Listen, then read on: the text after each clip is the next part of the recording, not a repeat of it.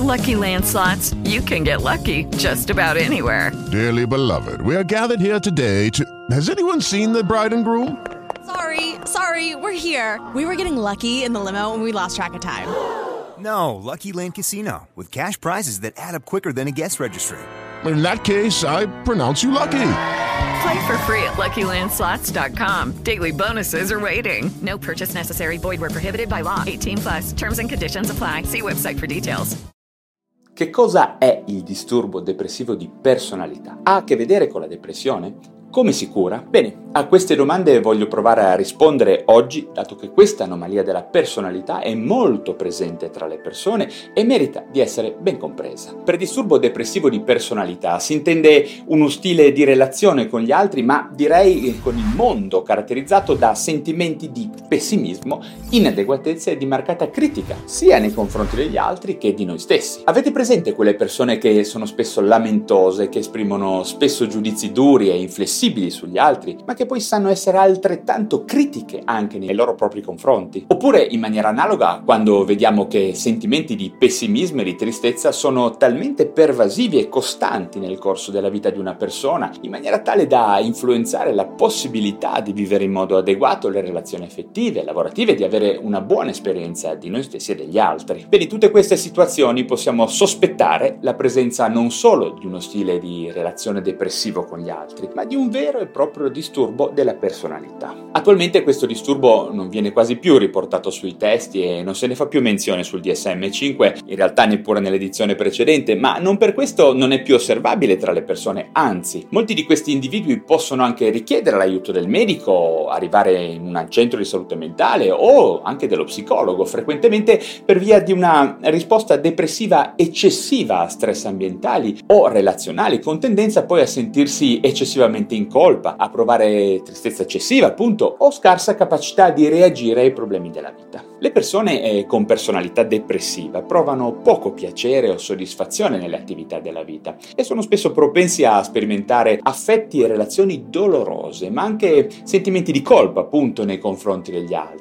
vergogna e un profondo senso di insoddisfazione che in alcuni momenti può anche trasformarsi in ipercritica o lamentele costanti verso il mondo in generale o verso le persone della loro sfera, specialmente in famiglia o al lavoro. Quando dinamiche depressive invadono poi l'intera personalità, eh, la diagnosi appropriata potrebbe proprio essere quindi quella del disturbo di personalità, diciamo. Ma quando sono invece le dinamiche anaclitiche a mostrarsi maggiormente in maniera pervasiva, si potrebbe invece propendere eh, o prendere quantomeno in considerazione anche la diagnosi di disturbo dipendente di personalità o di disturbo narcisistico di personalità, che spesso si sovrappongono al disturbo depressivo di personalità. Ma diciamo che la personalità depressiva, chiamiamola pura, che probabilmente include sia la versione anaclitica che quella cosiddetta introiettiva, sebbene in proporzioni diverse, è probabilmente uno dei tipi più comuni di struttura della personalità che si incontra in ambito clinico, perlomeno in quei pazienti che poi non hanno grossi disturbi dell'affettività conclamati. Quindi gli individui con una personalità patologicamente depressiva soffrono quindi di un affetto disforico cronico, di instabilità nell'area della rabbia, ad esempio, che include sia una predisposizione alla critica ed alla lamentela, come dicevamo prima, che una disposizione di polarità opposta, ovvero al sentirsi in colpa, provare vergogna,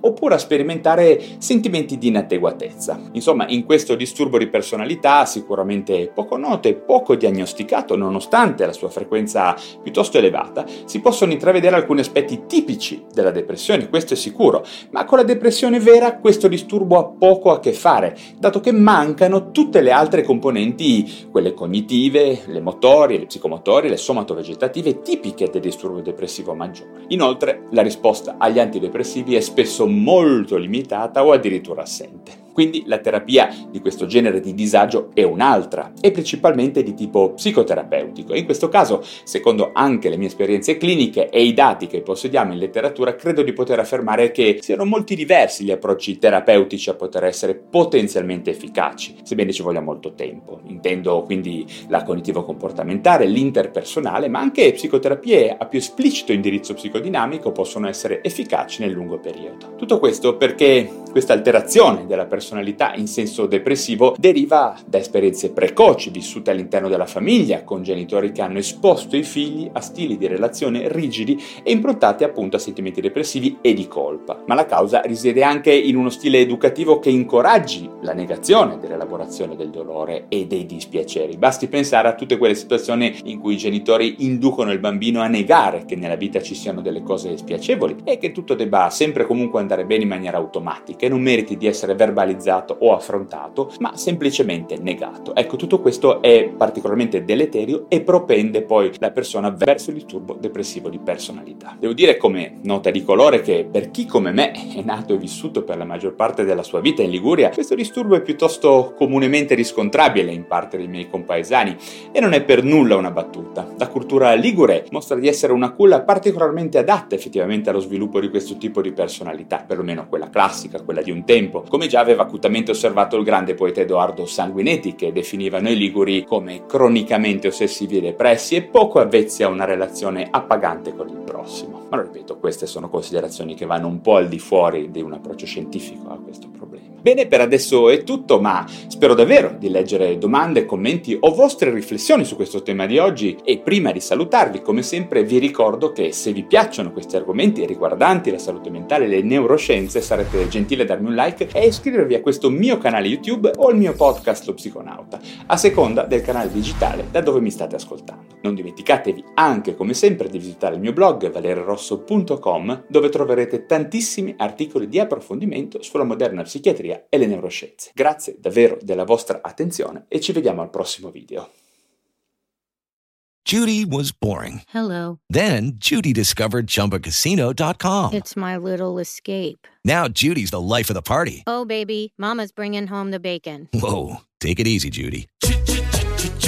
The Chumba life is for everybody. So go to ChumbaCasino.com and play over 100 casino style games. Join today and play for free for your chance to redeem some serious prizes. ChumbaCasino.com. No purchase necessary. Void where prohibited by law. 18 plus terms and conditions apply. See website for details.